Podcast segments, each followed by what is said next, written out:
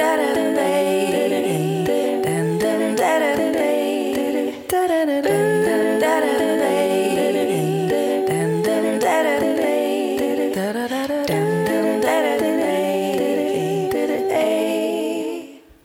var vi här igen. Ja, hej. Hur mår du? Jag mår bra. Det var väldigt länge sedan nu. Ja, men idag är inget vanligt avsnitt. Nej. För vi har några gäster här. Vi har med oss Kasper och vi har med oss Tommy och vi har med oss Lasseman från Arvingarna. Stort välkomna. Välkomna. Tjena. Tack så mycket. Vad roligt att ni ville komma hit och vara med. Mm.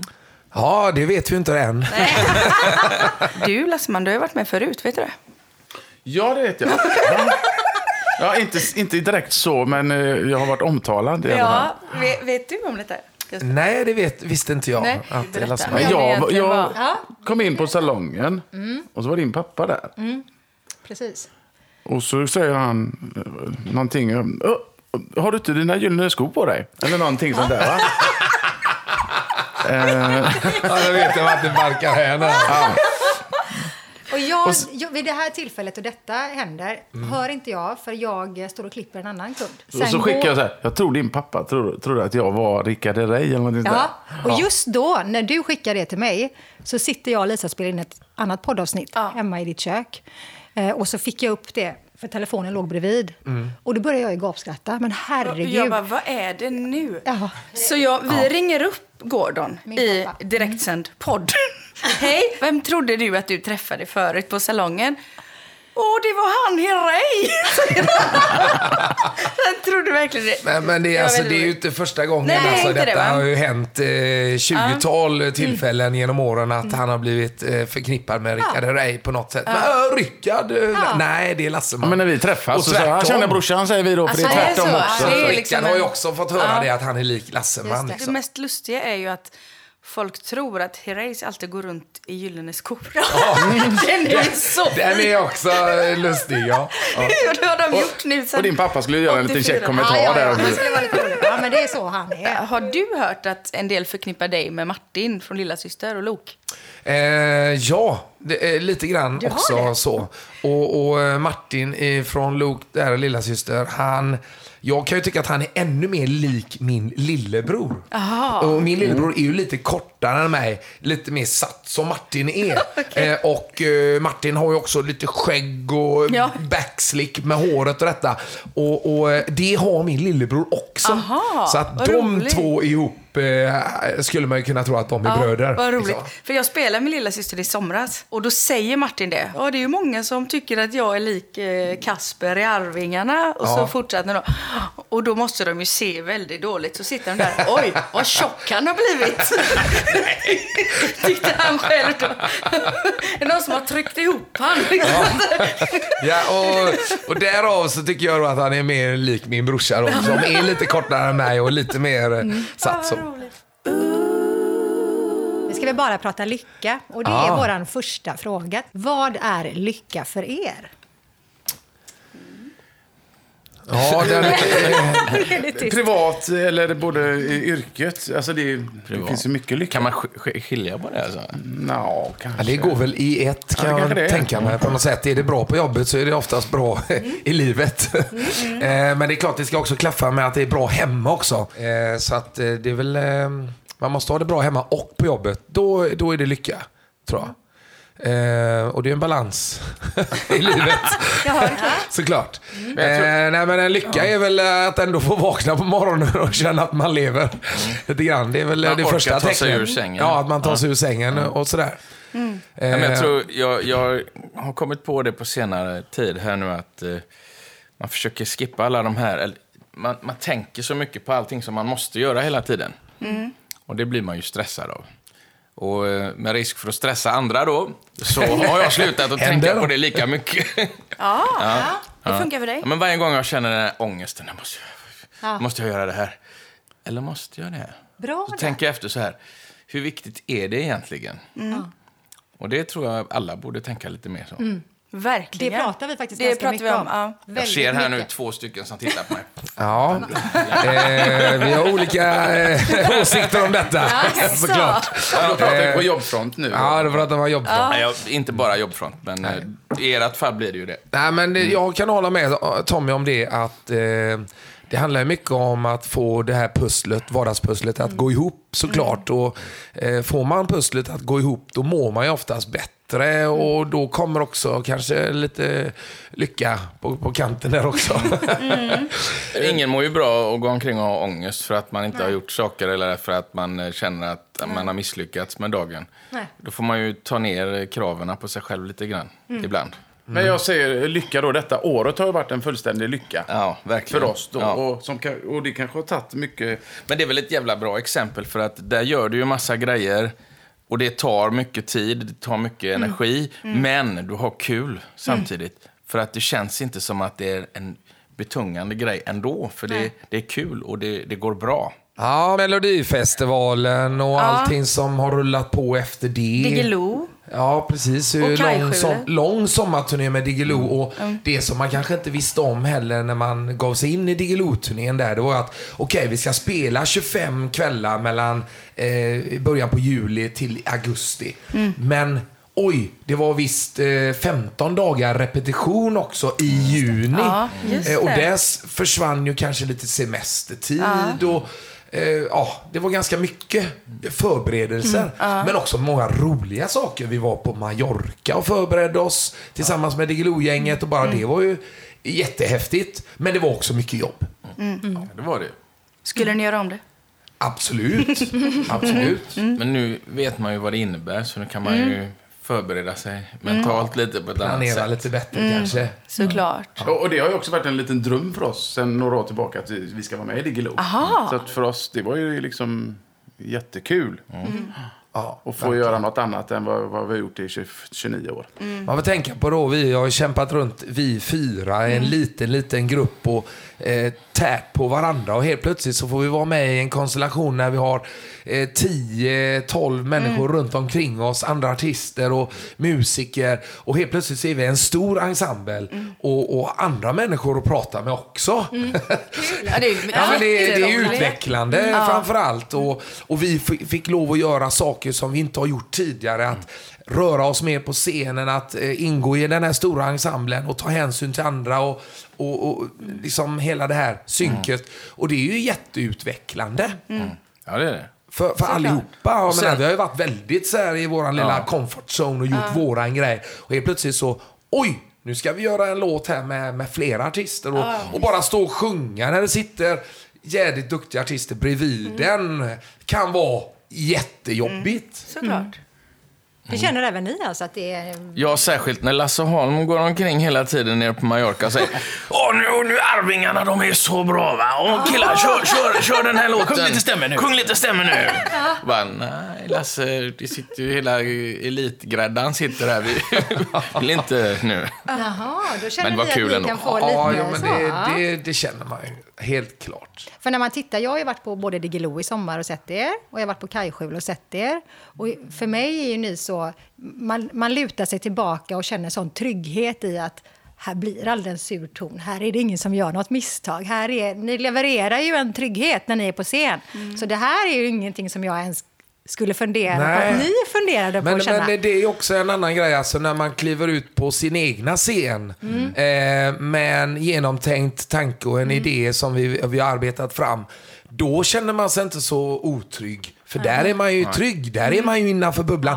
Men sätter runt ett bord naket och någon börjar spela piano, och så sitter John Lundvik och Magnus Karlsson och Jessica Andersson och David Lindgren, bara att nämna några. Och så ska du helt plötsligt börja sjunga någon låt där alla är med, och så sitter alla och tittar på dig. Där blir man ju bara...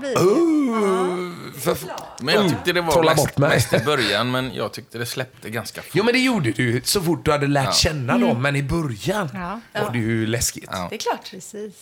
Men det ska man veta, att vi står ju på scen som du sa där, vi gör misstag. Så kanske inte publiken märker, men vi kommer ut efteråt. Fan, jag sa fel där. Fan, jag tog fel ton där och såna här grejer. Det händer alltid någonting lång. Alla kvällar är olika liksom. Skönt att veta att inte publiken märker det. Sen så undrar jag lite grann hur ni är privat. Jag vet ju att du, Lasseman, du tycker om att snickra, rita på huset och göra sådana saker. Och Kim vet ju jag att han har ju en begåvning att baka. Det här med tårtor. Jag har sett hans pepparkakshus. Ja, det är enormt vackra. Och det är ju någonting som man aldrig, eller som jag inte visste om faktiskt. Har ni några egna skills? Vem är du?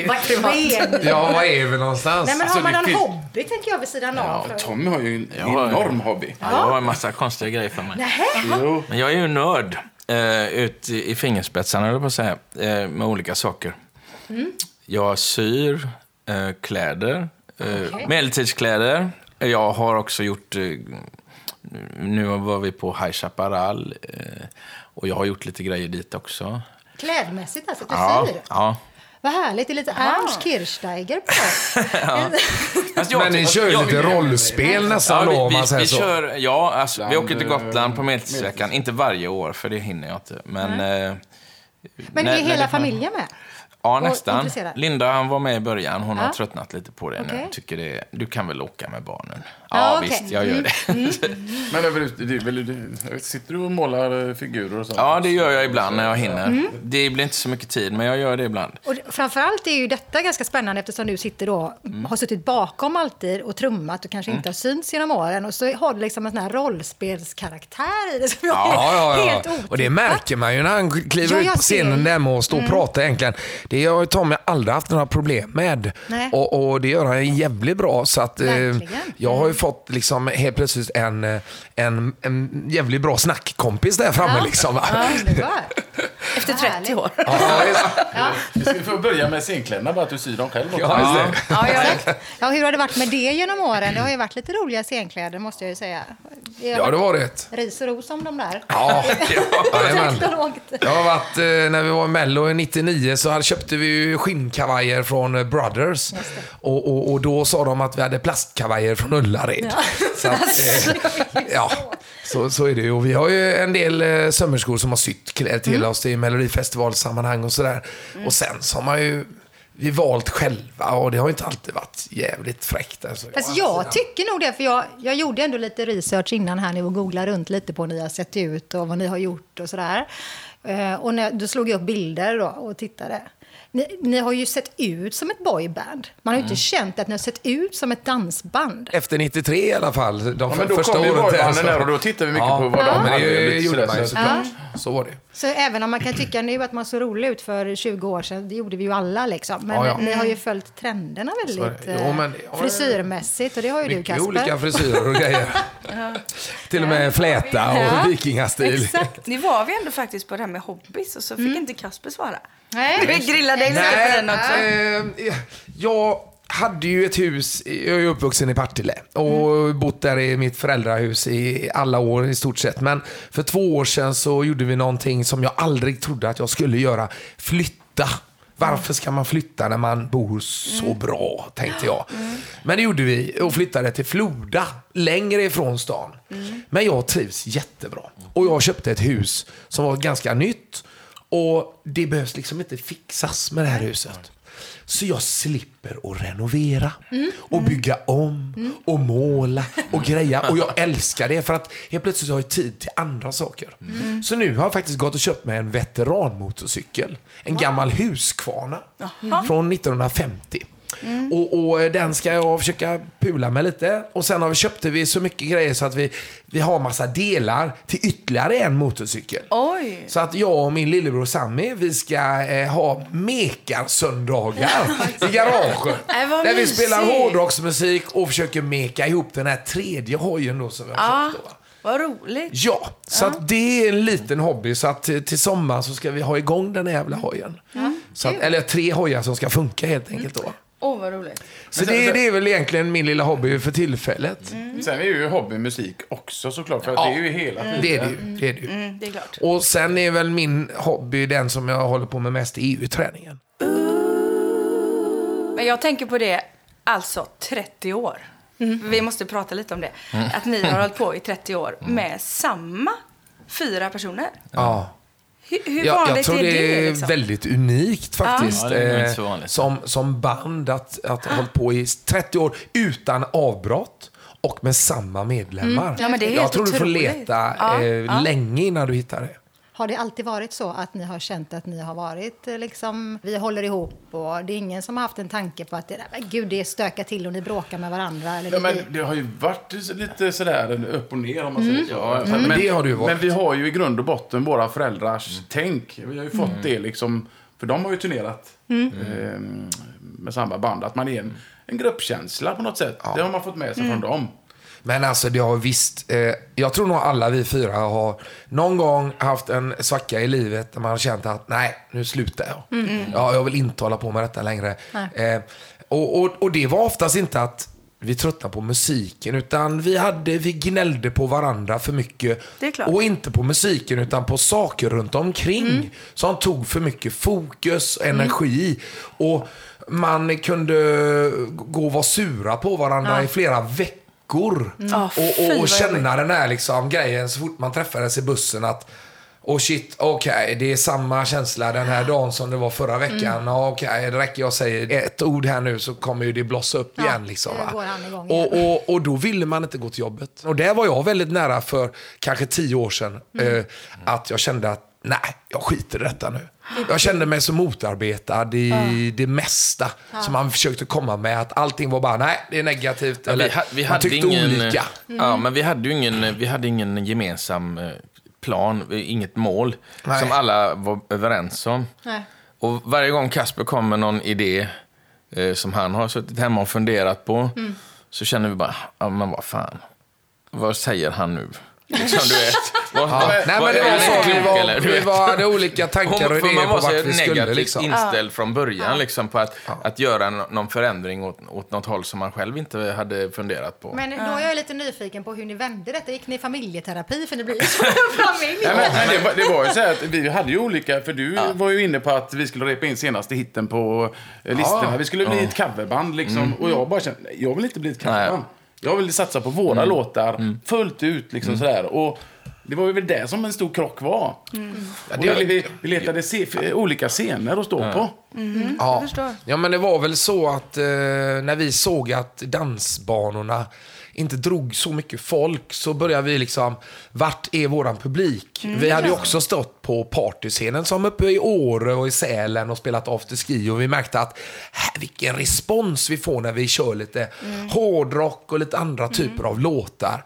Och då blev man ju lite så här, när vi är på dansbanan det kändes så där, och så när vi stod på rockscenen så var det wow, vilken respons vi fick, vilket drag det var. Och så samtidigt så ville man värna om sina egna låtar någonstans mitt i detta mischmaschet som blev.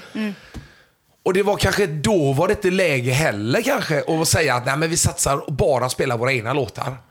Och vilken scen skulle vi stå på?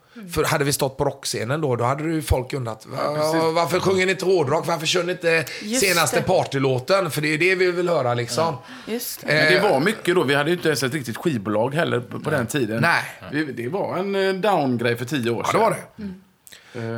Och sen så har vi suttit och snackat och vi gjorde lite försök att gå in i konsertlokaler och göra mer en konsert och berätta våran historia lite grann, och det gjorde vi ju 2009 första gången vi fyllde 20 år då, 20-årsjubileum, och där fick vi ju försmak på det, men alla var inte nöjda. Kim var inte nöjd med det. Han tyckte, nej, det här var tråkigt. Sittandes publik. Han ville stå på nattklubben. Han ville stå på nattklubben och gassa liksom. Om jag i egenskap av bror får försvara Kim lite. Han är inte här, så vi kan säga vad som helst. Så är det väl så att Kim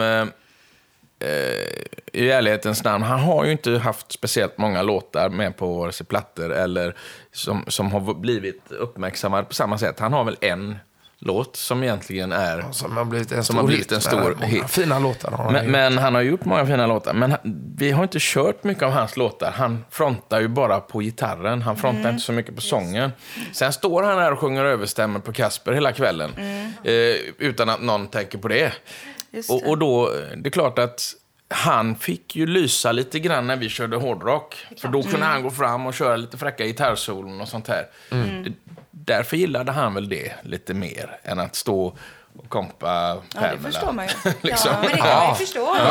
Nej, men så det var som sagt, alla hade olika tyck och sådär liksom. Och någonstans så sa vi det att ja, vi är nog inte mogna för teatrarna riktigt än. Och så gick det några år till och det rullade på. Och sen så var väl både Lasseman och Kim kom också i en sån svacka och kände att nej, vi kanske ska skita i detta.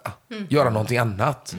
Då satte vi oss verkligen ner runt ett bord och sa, vad ska vi göra för att vi ska tycka det här är kul igen? Allihop. Och då fick vi liksom nästan skriva ner på en lapp liksom, men vi vill sälja turnébussen. Va? Ska vi sälja turnébussen? Säger jag då. Ja. Tyckte bara, det kan vi väl inte göra.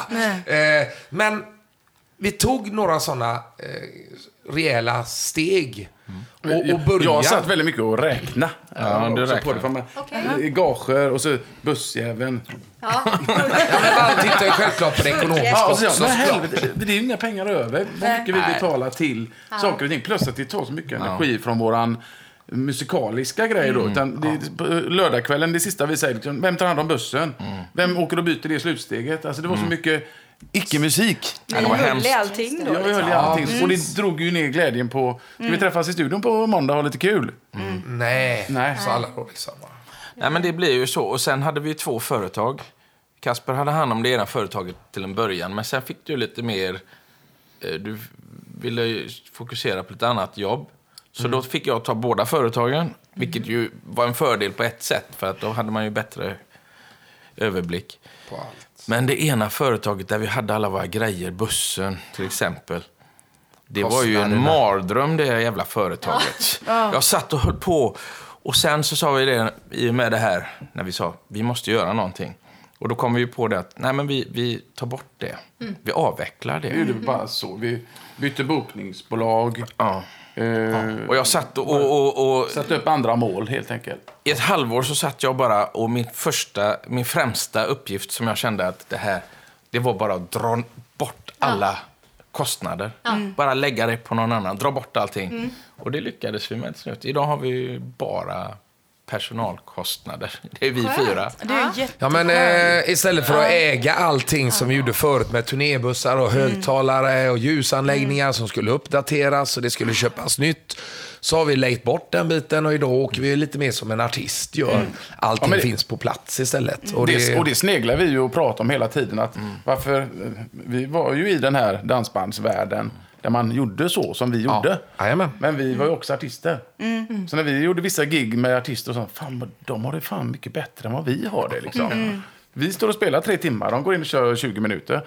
Nej, men det var så en stor skillnad på de här grejerna, så vi bara kände att vi måste kunna gå åt det hållet så att vi är artister också.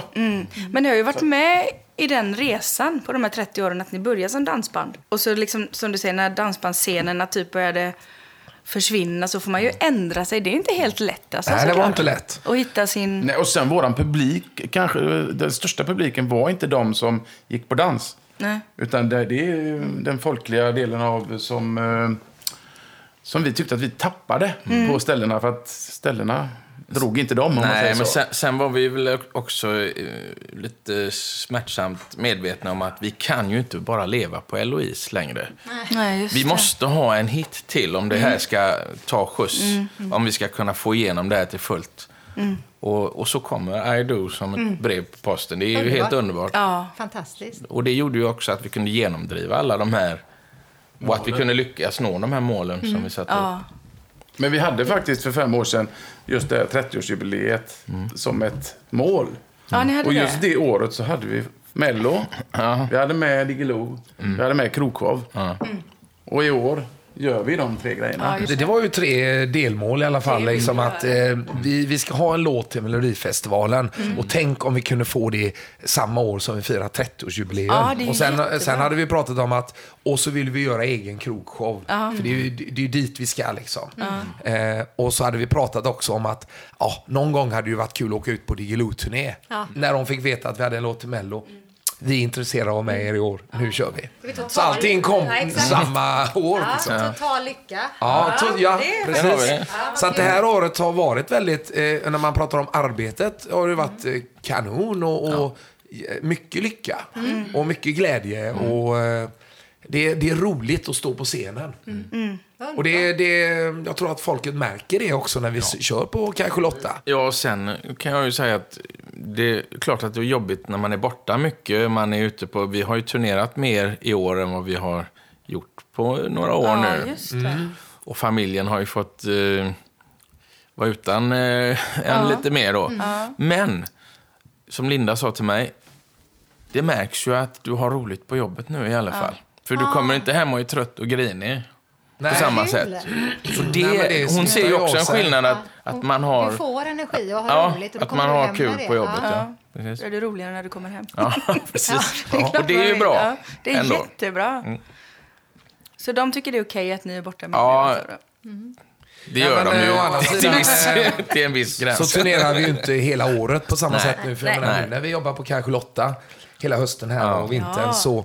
åker man ju hem varje kväll. Ja, det är underbart. Så att du sover ju inte borta, bor inte på massa hotell och grejer, utan nu är vi, kommer vi hem varje kväll. Mm. Och man är hemma på dagarna och det löser ju också familjesituationen ganska bra. Precis. Det är ju mer som ett riktigt jobb. Ett vanligt jobb. Ja, det är ju nu längtar man ju ut istället på turné. Ja. När vi höll på där när Kasper var med på Stjärnas stjärna, då jobbar vi andra ingenting. Nej. Då var vi ju hemma i 2 månader. Och då blev du gärna den. Linda sa, kan inte du åka ut och jobba snart? Jag vet. Ja, och jag var borta extremt mycket då istället. Då, liksom. Jag var borta 4-5 dagar i veckan hemifrån. Och det var jädrigt tungt. Alltså, det måste ha varit tufft. Jag kände lite på slutet... att vilken tur att jag hade 3 veckor ledigt efter det. I maj jobbade inte vi så mycket förra året. Tog det lite lugnt där. Eller, tänkte du liksom då när du började att jag kommer nog vinna det här? Nej, absolut inte. Jag höll tummarna i början på att jag skulle få i alla fall vara med i 3 program. Och inte åka ut först. Så kände jag. För du är man lite inställd på det att jag kanske gör det här i 3-4 veckor. Och sen blev det, hur lång tid blev det? Ja, det blev ju 8 veckor då, totalt sett då. Vi kunde ju ändå inte planera in några jobb. Nej, det är klart ni inte kunde. Man var ju tvungen att planera att det skulle bli hela perioden. Ja, så var det ju. Så att, nej, men det var ju en fantastisk resa. Så ni har en som jobbar hårt när ni får ligga hemma på soffan liksom. Men det får ju ni andra gott av. För någonstans så, när du gjorde Stjärnornas stjärna, då blev det ju lite mer belysning på dig och artisten. Då blev ju det här dansband försvann ju ännu mer då, och du fick visa vilka olika genrer du behärskade, och det måste ju blivit en jättebra för er allihopa som grupp sen. Att... Ja, men det kan ju komma fram folk fortfarande och säga det där programmet du var med i, vad var det hette? Det kommer de inte ihåg, men de kommer ihåg liksom att det gjorde du så bra.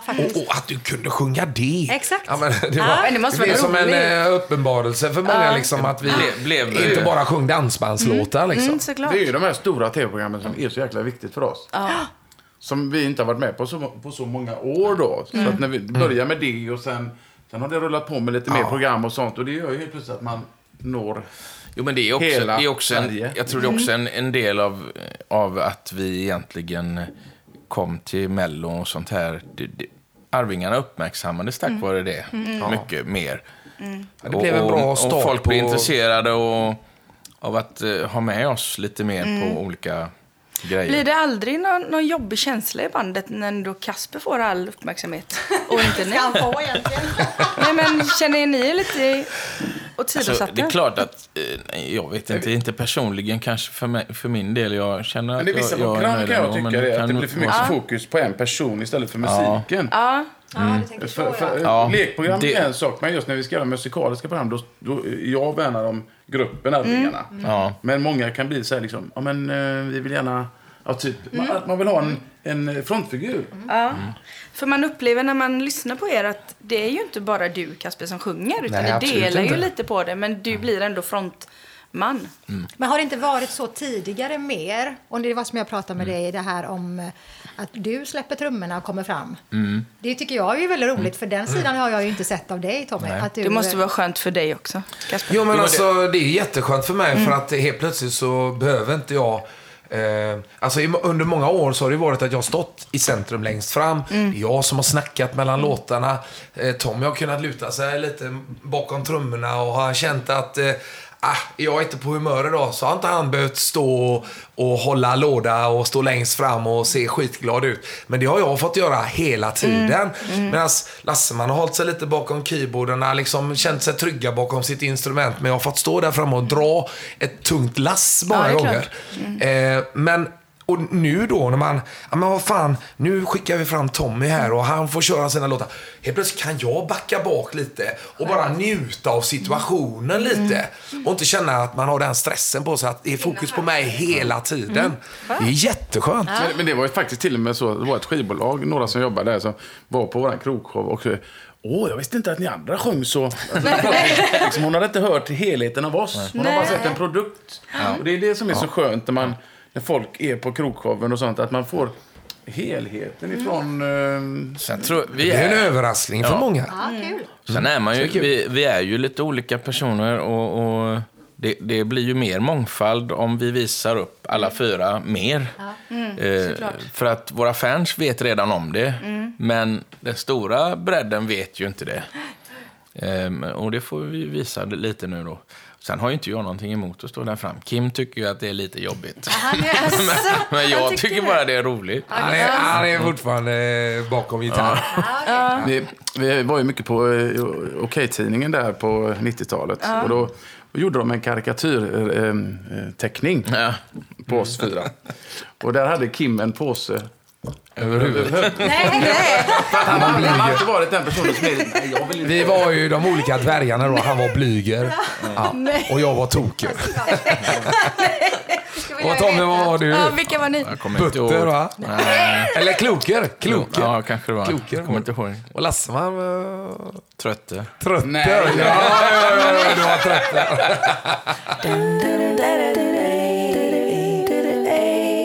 Ni har haft ett turnéliv, ni har åkt omkring i en buss. Där kan jag ju också tänka mig att era olika personligheter, vem är kvällstrött, vem är morgonpigg, vem vill ha kaffe, vem är sur på morgonen. Men det är klart att det är. Så är det ju. Ja. Vem är vem i den här familjen Arvingarna? Ja, men jag har nog alltid varit lite, jag är lite morgonpigg av mig och oftast ganska, nu kör vi igång. Och jag är ganska så här bara att, och vi gör det nu. Nu gör vi det. Nej, men vänta lite. Inte om 2 minuter, utan vi gör det nu. Nu är nu och inte om 2 minuter. Och jag är lite mer så här, ska vi inte tänka efter vad det är vi ska göra först? Och Lasse bara vänta gärna. Jag vill gärna prata igen. Vänta lite. Alltså, du är den lilla bromsen. Alltså, men sen är jag då, när jag har hållit igång så hela dagen, så är jag kvällstrött. Så att när klockan är 9 så... Nu blir farbror trött. Får du göra någonting, om annars somnar jag här nu. Ja, men så är det. Vad gör du då, Tommy? Vad har du varit för familjemedlem i Arvingarna? Jag vet inte riktigt. Du följer med, känns det som. Men Tommy är lite med efter. Han säger inte så mycket. Han har alltid varit den som har stått och lyssnat och tagit in och bearbetat det. Och sen kommer han oftast med något klokt. Ja, Klaus, vår gamla, ska man kalla honom manager ändå, som vi hade förr i tiden. Han sa alltid det.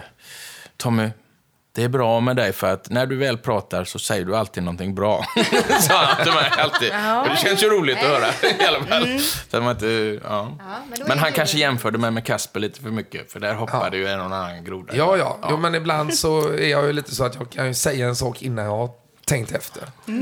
Och det är klart, det får man ångra ibland. Ja. Men Kim då, som inte är här, vem är han? Säger ju inte så. Nej, men han är en blyger. Säger inte så mycket, men fast han kan, när han väl säger så... Ja. När han väl säger så säger han ju. Och när han ska förklara en sak så gör han det. Det tar lång tid. Han tar den långa vägen. Säger ni med stor syk gemensamt. Men radiointervjuer och sådär. När man gör det ibland så vill man ju inte att det är ju direktsändning oftast liksom. Och man vill inte att det ska bli en tyst så här liksom, vad tycker ni om detta? Och så blir det knäpp tyst då. Det räcker med 1 sekund så tycker man att vad lång tid det går. Då är jag ju väldigt på direkt och försöker svara på den frågan. Och då är det ju så att då snor jag ju svaret oftast av mina kollegor. För att jag är så pass snabb. Medan vissa då sitter och tänker efter och kanske hade ett bra svar på den frågan. Men då tycker jag att det går för långsamt. Så vi har ju fått be sådana som intervjuar så att det är bättre att du sträcker fram micken till den du vill ska svara. Okay. Annars så får du inga mer svar än från Kasper. Och det jag vet ju om det också, för att jag fixar inte att det blir tyst liksom. Nej, jag förstår. Jag har ju fått skäll.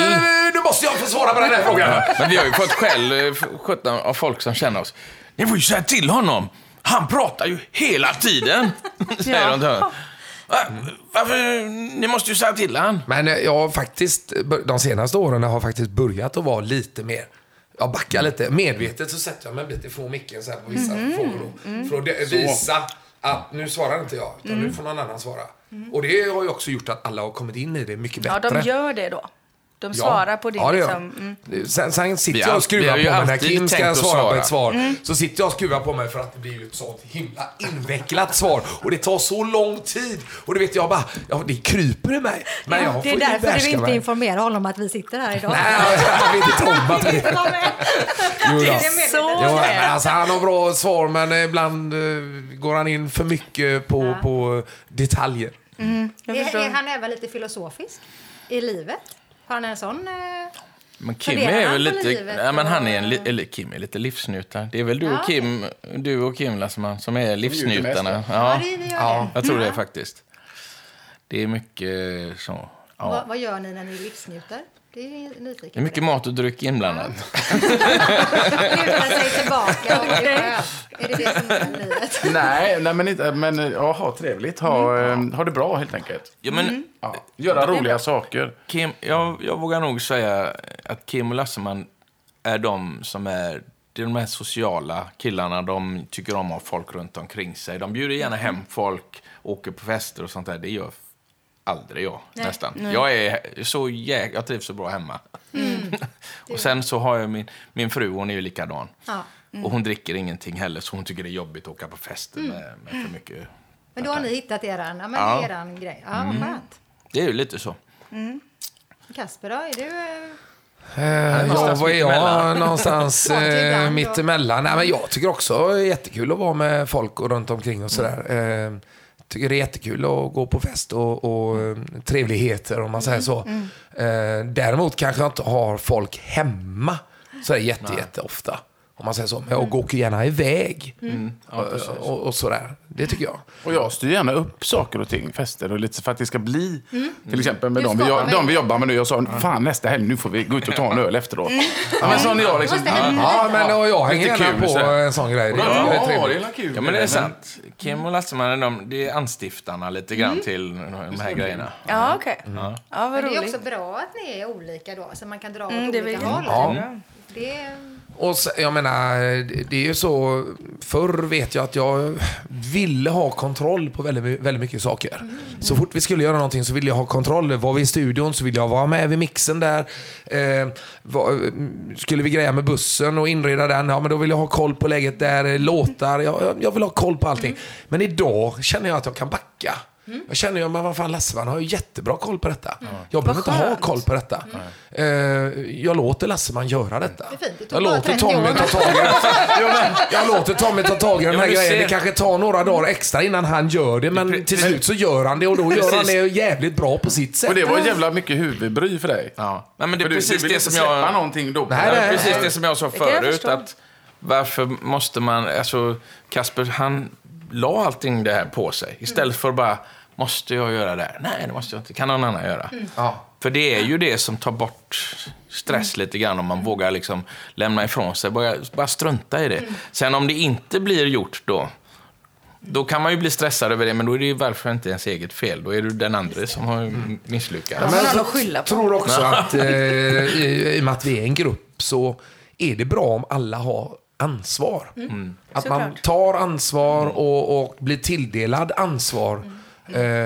Om man inte tar ansvaret själv, att man får, nu är det upp till dig att ta tag i detta. För du är också delaktig i den här gruppen. Så att man ger och tar liksom. Det är viktigt. Annars så är man ju inte delaktig liksom. Och då är det lätt att man hamnar lite utanför, eller att man inte känner sig att jag får inte vara med. Nej, men du måste ju också visa att du vill vara med. Ja, och alltså det är ju hela grejen för att man ska då bli lycklig. Det är ju att man inte sitter och inte gör något, utan tar tag i saker och gör det du vill göra. Ja, det är man mycket bättre på att göra nu mot vad man var för ett antal år sedan. Nu liksom, och det gäller ju även privat, att man Varför ska jag? Men det är mycket... jag vill ha roligt, jag vill ha kul. Ja, men det är som du säger, det är mycket lättare nu att göra det man vill göra. För att nu har vi inte alla de här måsterna kvar. Vi har ju gjort oss av med jättemånga sådana här måste-göra-grejer. Mm. Nu gör vi ju det vi tycker är kul. Ja, jag kanske inte tycker jättekul med den här bokföringen och det. Men det är ju inte betungande längre på samma sätt. Nej. Man gör det för att... Ja, men sen har man gjort det så är det klart. Så det tar en månad till nästa gång. Ni tog över efter era föräldrar, eller? Ja, ska man säga? Det. Ja. Eller gått i kändes samma fotspår, kan man kändes säga. Det som att ni alltid ville det? För jag kan tänka, i den åldern tyckte man ofta att det som föräldrarna gjorde var lite tuntigt sådär. Ja, men vi hade nog en... när vi började med musik så började vi på lite olika håll. Men jag och Tommy, vi började spela i samma band. Då började vi som med hårdrock. Ja, menar, det, då var ju, jag var ju typ 15-16 och Tommy var 17-18 här. Och då var det ju hårdrock som äldre. Och det var det vi satsade på. Och vi gjorde inspelningar och grejer och åkte upp till Stockholm och försökte marknadsföra oss och sådär. Kim hade ju ett rockband också och Lasseman spelade... Nej, men jag började tidigt och det var noise liksom första låten när jag repade in med det första bandet vi hade.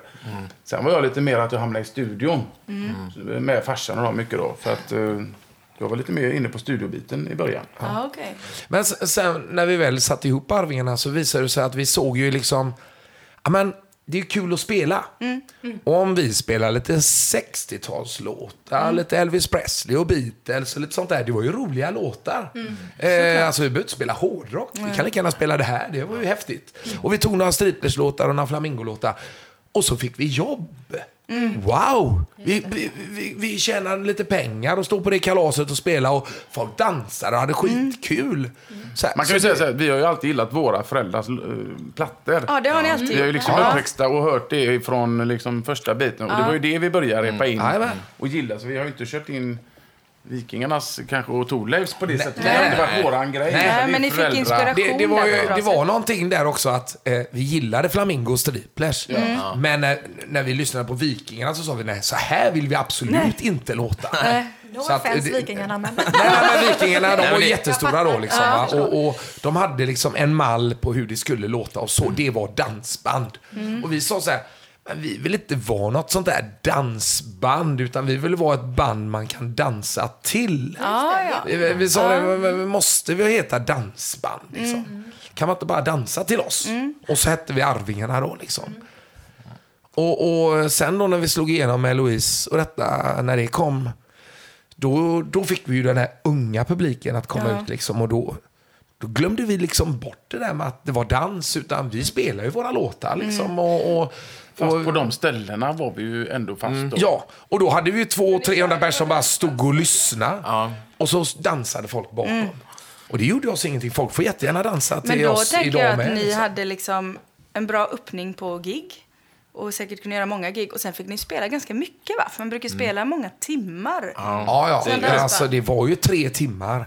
Man spelar effektivt. Och det är och ju slitigt, men kanske också väldigt bra. Ni kanske fick spela ihop er ordentligt. Ja, alltså, men det var ju det vi gjorde. Vi hade ju inte tillräckligt många låtar i början när vi åkte ut. I början på första året vi började spela på heltid, 91. Då hade vi liksom 40 låtar hade vi. Och det krävdes ungefär 60 för att klara en kväll. Så att när vi hade spelat 2/3 av kvällen så fick vi liksom börja spela på begäran lite grann. Okej. Så ni började inte om och körde låtlistan? Nej, då försökte vi plocka de bästa. De som var roliga att spela. Och sen allt eftersom fick vi öva in låtar då tills det räckte liksom, en hel kväll. Och det blev aldrig så att era föräldrar pushade att nu ska ni ta över efter oss? Nej. Snarare tvärtom skulle jag nästan säga i mitt fall. Lasseman kanske har haft mer än eftersom Lasse var lite sån att han uppmuntrade nog väldigt mycket mer. Min pappa var ju ansvarig för musikaliska studiogrejer då, så att, det var ju därför var jag mycket där, så att jag spelade in andra saker också, var med och lärde mig den biten. Skriver ni låtar alla 4? Du har ju varit med och skrivit några låttexter. Men vi har jobbat väldigt mycket med professionella låtskrivare. Sen har man väl blivit mer och mer engagerad i låtarna. Tyckt till och ändra textrader och sånt där. I Do till exempel. var ju uppskickad till oss på engelska från början. Mm-hmm. Och sen då blev ju Nanne inblandad i den låten och skrev en svensk text. Och sen när jag fick se texten så föreslog jag att ändra lite rader och skrev om några rader. Så att det är ju många som inblandar i låtarna idag. Mm. Mm. Så att, men så har det ju varit alltid. De låtskrivarna som skickat låtar till oss, de skickar en låt och så lyssnar man på demon. Och sen sitter vi ju alla fyra och tillsammans med vem det nu var som producent och gör ett arv som passar oss. Mm. Ja, är ni alltid överens då? För det mesta, men inte alltid. Ibland kan det vara vem ska sjunga den här låten. Ja, jag tycker inte att du ska sjunga den. Jag tycker du ska sjunga den istället. Och det kan vara mycket så.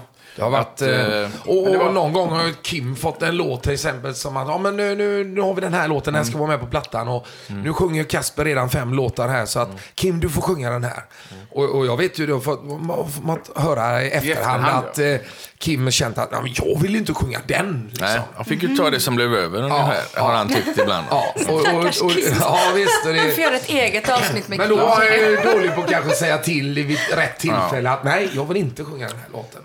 Men sen så det blir mycket som kommer. Ibland så blir det ju nästan som en slump. Jag menar, när vi började, men du får ta de här. Du får ta den här Kung i stan. Och rocklåtarna får du ta. Det kan du ha. Och sen så satt vi uppe i studion, jag och Kim. Vi hade fått den här demon från Lasse Holm på Pamela.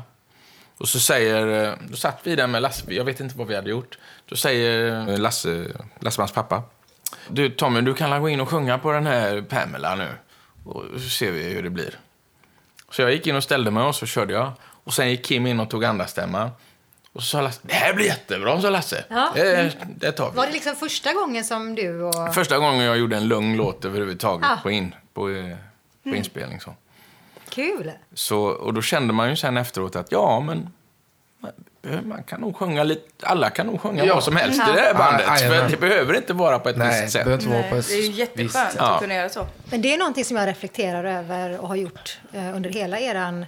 Ni har ju ett speciellt sound, för era röster är väldigt olika, men tillsammans så blir det ett speciellt sound. Är det någonting som ni har fått höra eller känner av själva? Man kallar det Arvingarna-soundet. Ja, men det är verkligen. Men det är så tydligt. Ja. För ni har väldigt olika röster. Vi har ju olika röster. Det blir ju en rätt skön blend på det. Verkligen. Men där har vi varit väldigt mycket noga förr i tiden att det är stämsången som det är ju det som är våran signum på något sätt, inte hur gitarren låter eller hur orgeln spelar på ett, utan det har varit körer och sång och fortfarande är då. Vem är det som gör alla de här? Nej, men vi är ganska bra uppdelade nu så att du ligger ofta där nere.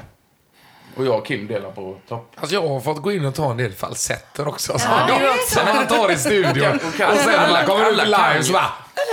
Alla kan ju sjunga falsetter och alla kan ju eller hyfsat gå ner i basregistret också. Mm. Det är ju bara det att vi har valt att vi ligger så här nu. Mm. Och jag kan nog känna med åren att jag har hoppat upp ett steg snarare i registret än tvärtom. Eller breddat, det kanske lite. Man har hamnat där. Men det blir, alltså, vi är ju ganska... Kasper, som man säger, han tar inte gärna falsetterna helst live. Han har ju så jävla mycket trycka på ändå. Ja, precis. Det har ju mycket krävande höga grejer. Men det blev lite udda nu, för att vi har ju våra, när vi repar låtar och spelar in dem och allt sånt. Mm. Men när vi kom till Digiloo nu så var det en tjej som delade ut stämmet till oss. Mm. Och det blev ju ibland jättekonstigt för oss. För att då skulle jag understämman eller... Alltså, så att det var lite jävligt svårt. Men det var jätteroligt. Det blev ju utmanande. Helt plötsligt skulle man göra en helt annan grej än vad man var van vid. Mm. Många utav de här andra artisterna som ändå har lite respekt för Brolle och de här som varit med länge. Helt plötsligt så insåg man efter ett tag att de satt liksom så här. Och Brolle satt sig bredvid mig så här. Och lyssnade på när jag sjöng stämman, för han skulle ha samma stämma. Så att och så sen kom han till mig efteråt. Fan vad bra att du och jag har samma stämma, för att ni är ju så jävla bra på det här. Åldersnoja, hur är det med det? känner ni det här nu då? Ni ler alla. Du börjar skruva på sig lite.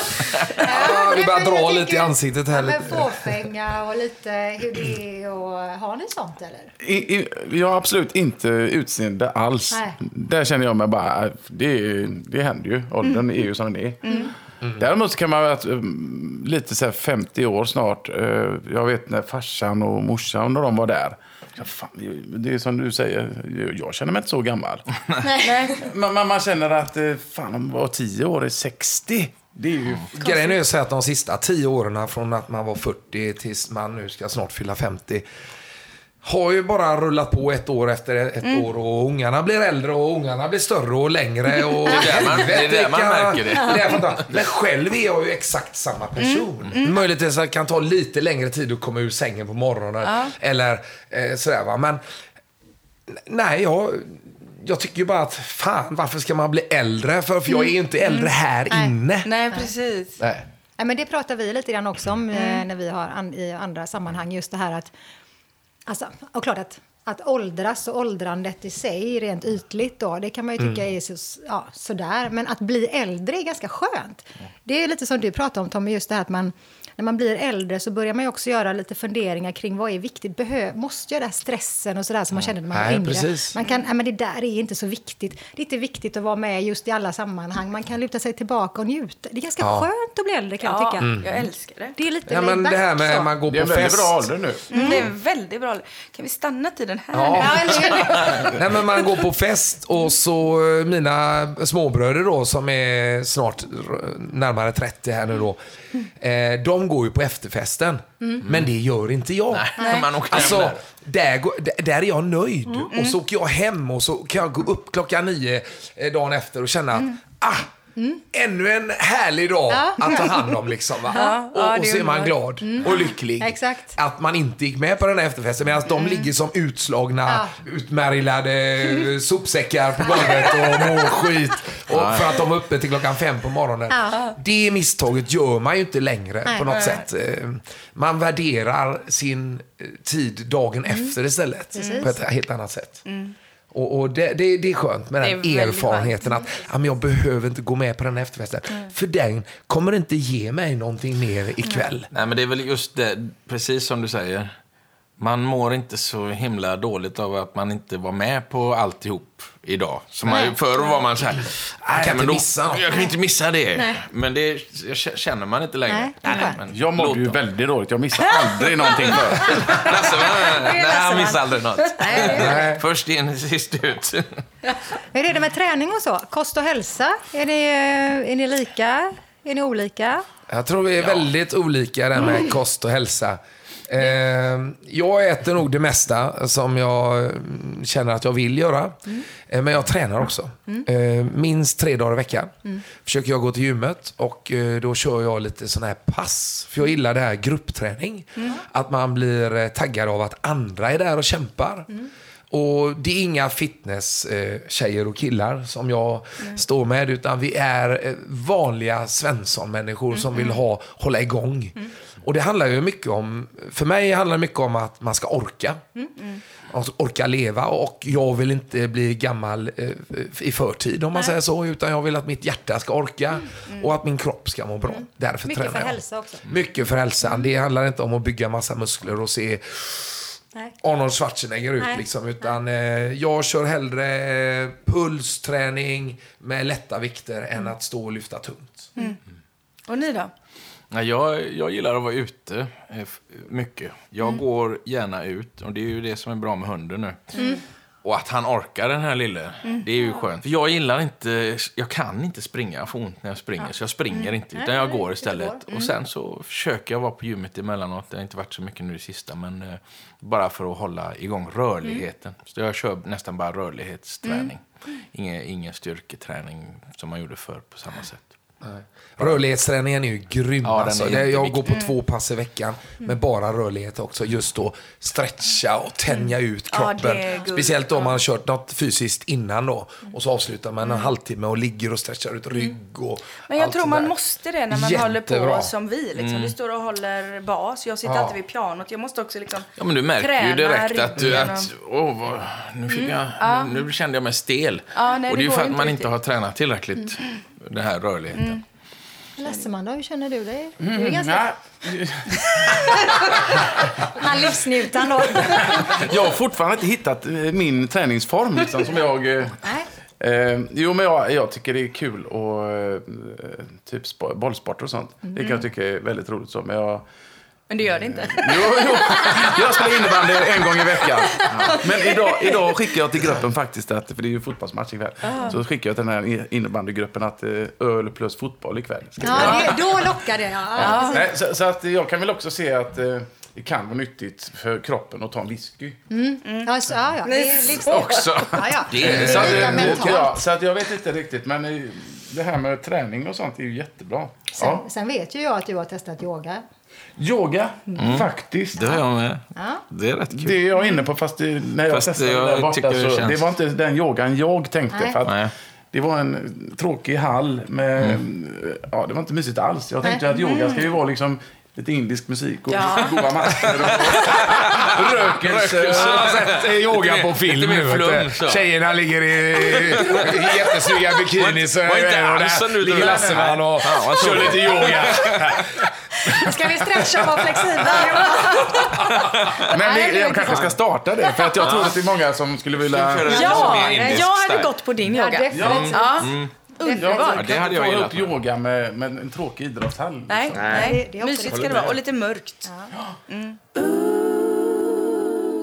När jag känner att min kropp är helt utarbetad på kvällen av att man har gjort något fysiskt. Jag gillar det. Jag får så mycket energi av det. Så att, och jag har ju varit på Lasseman och Kim att kan inte hänga med på de här passen liksom, va? Du löpte lite fel för Kim, vet du.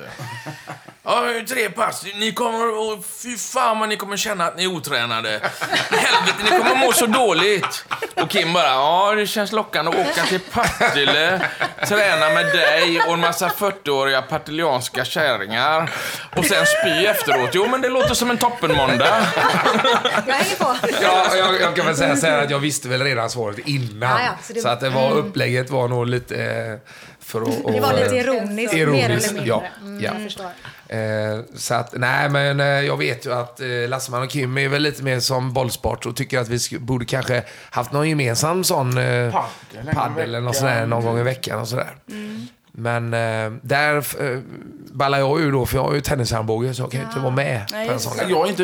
Jag har provat det här med gruppträning, måste jag säga. 3 gånger.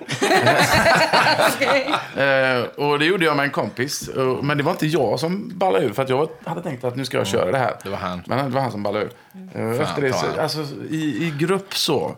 Inte min... När folk står och skriker och kommer någon och ställer framför dig. Kom igen nu för fan! Nej, men alltså det är ju så här, man kan ju bli rädd för det där då, att någon står och skriker. Det gör de ju inte. Det var som... min fru sa, går du dit och tränar för alla snygga tjejerna? Nej, det gör jag inte, sa jag. Men jag har en ganska snygg instruktör faktiskt på Improve där. Eller de är flera stycken faktiskt. De är ju snälla och går runt och pushar en. Alltså de skäller ju inte på en. De sa att jag fuskar. Gjorde du säkert då? Jag tror nog att du gjorde det. Det känns som att du kanske gjorde det. Och det kan ju hända att man gör någon gång ibland när man känner att det är jädrigt tufft, att man tar en liten paus. Men då är de ju ganska snabba på och kom igen nu Kasper, kör på. Och det är också bra. För då får men det är ju jättebra. Men det handlar ju också lite om era personligheter. Du vill ju ha det, du är ju mycket. Det är liksom... Jag behöver ha det. För många år sedan så var vi med i Dansbandskampen och Lasseman kommer och packar upp en extra väska han har med sig. Aha. Och jädrar, ny träningsoverall, nya träningsskor, nya strumpor, det var nytt, allting var supernytt liksom. Och nu ska jag börja springa, så Lasseman. Och drog på sig detta och vi tittar på honom liksom, nu liksom 3 timmar innan vi ska gigga. Ja men nu ska jag verkligen ta tag i detta. Så stack han iväg. En kvart senare kom han tillbaka, lite fuktig liksom. Skulle inte du gå ut och springa? Jag har redan varit ute och sprungit. En kvart, så jag sprang 2 varv runt i arenan. Lasseman, du ska ge någonting. Du får få ut i 45 minuter om du ska börja bränna. Men liksom. Jag är rätt bra där, för att när jag bestämmer att jag ska träna så köper jag nya träningskläder och sånt. Så att, jag tycker man ska... Utrustningen var top notch alltså. Men det blev inte som alla löparrundor. Nej, men det känns inte som att löpning just kanske är din grej. Nej. Jag vill inte ha tråkigt i mitt liv. Nej, så du vill inte springa. Och springa är ju inte roligt någonstans. Nej, det ska du inte göra. Innebandy är ju roligt, då kan man springa en timme. Ja, då får man tävla. Så ja, är där är jag lite. Jag känner att vi kanske ska avrunda. Vad tycker ni? Ja. Jag bara tänkte att vi skulle leka en lek, för det brukar vi göra med våra gäster.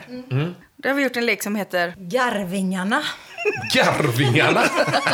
Visst är det roligt? Ja, jätteroligt. Nej, men det är bara så här lite snabba svar. Om vi frågar en sak så får ni säga, är det något man liksom skrattar åt? Då är man en garving.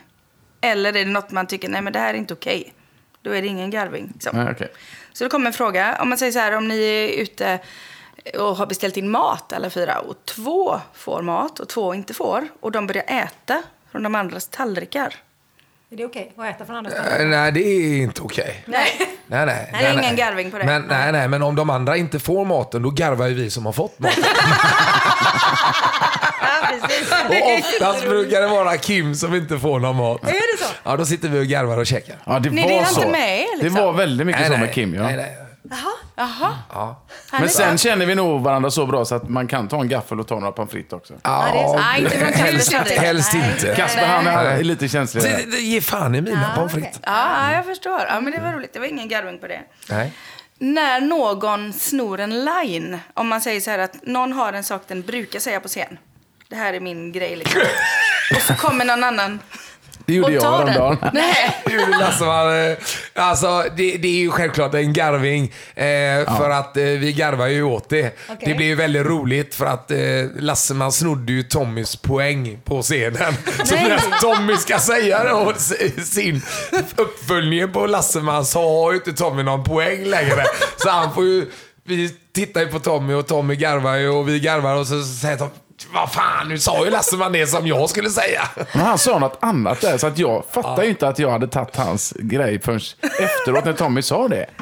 När vi stod på scenen tänkte jag, vad fan var det? Nej, du fattar inte. Nej. Skrattade ni åt det? Ja, det gjorde vi. Det blev en garving. Ja. Han blev inte sur. Nej, det var roligt. Okay. Ja, men en fråga till då. Om någon i gänget skulle få för sig att skriva memoarer om Arvingarna, vad skulle ni andra tycka då? Hade det varit en garving på det? Eller skulle man bara bli nervös? Det beror ju på om vi andra blir utelämnade eller om man bara skriver om sig själv. Just det. Ja. Skriver han om sig själv så kommer ju vi garva. Beroende på vem det är. Men du, Kasper, som har lite kontrollbehov då, du hade kunnat skriva det var nog ingen garving på den. Vi sa det, vi kan nog inte skriva någon biografi så. Nej. Utan vi får nog vänta med den. Hur länge då? Tills vi har dött. Det är ingen garving på den. Jag känner att vi vet väldigt mycket om Arvingarna nu. Ja, vad bra. Ja. Och det var jättekul att ni ville prata med oss lite. Och det känns ju som att vi har bara... Ändå har vi inte berättat några hemligheter. Vi har inte haft några skandaler. Nej. Nej, vi berättar ju lite grann om det här på våran krogshow. Att vi har ju alltid varit kallade för svärmorströmmar. Som Arvingarna, vilka goda killar så här. Och vi har ju aldrig gjort några skandaler. Och det visar ju sig att det har väl hänt en del grejer genom åren såklart. Inga allvarliga grejer, men visst har vi... Jag har aldrig haft någon fest på något hotellrum. Nej. Så att, har ni inte? Jo, det är klart att det är. Men det är ju som sagt var, det är klart att vi också har varit unga och busiga. Mm. Men man lär ju sig av sina misstag. Vi har fått sådana när vi har varit iväg i år bland annat och sådana grejer. Så att, ja, vi blev inkallade till hotellägarna som fick tala om för oss att säga kan man inte bete sig. Kim han kom i bara överkropp och, efter en fest för hans... tröja var inte ringen, den var rödvin eller något. Så han kom ner i receptionen och skulle försöka få ett nytt rum eller jag vet inte fan vad det var. Och vi blev inkallade i reception eller till chefen där. Ja, man går kanske inte med naken överkroppen ner till receptionen på hotellet liksom så här och det hade varit lite spring i korridorerna och lite bus och lite i bastun där nere. Det känns ändå ganska snällt. Ja. Ganska normalt. Ja. Det är ju samma ballongdanser som vi pratar om där. Det är ju också ganska normalt. Jag vet inte om det är så normalt, Lasseman, men... Vilken, vadå? Nej, vi gjorde det. Det blev rubriker på det. Ja. Nakenchock stod det på Hänt Extra. Ja.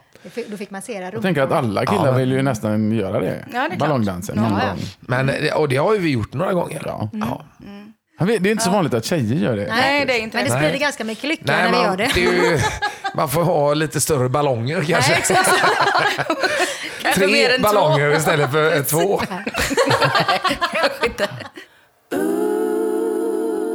Men nu då, så jag vill tacka för idag. Ja, verkligen. Tusen tack. Ja, men tack själva. Nu kör ni ju Kajskjul ett litet tag till, va? Ja, stämmer. Och ni som lyssnar... gå och se detta, för det är jättebra. Jag vet inte om det finns platser kvar. Det finns nog lite platser kvar de sista 2 helgerna där i december i alla fall. Och så har vi någon torsdag också som det är kvar så bra. Det är vi var och tittade för ett par veckor sedan. Fantastiskt roligt. Så det kan jag rekommendera. Ja. Tack så mycket. Och lycka till med allt. Kul att få vara med i en podd. Det var första gången faktiskt. Härligt. Tack för idag. Tack så mycket. Tack själva. Hej.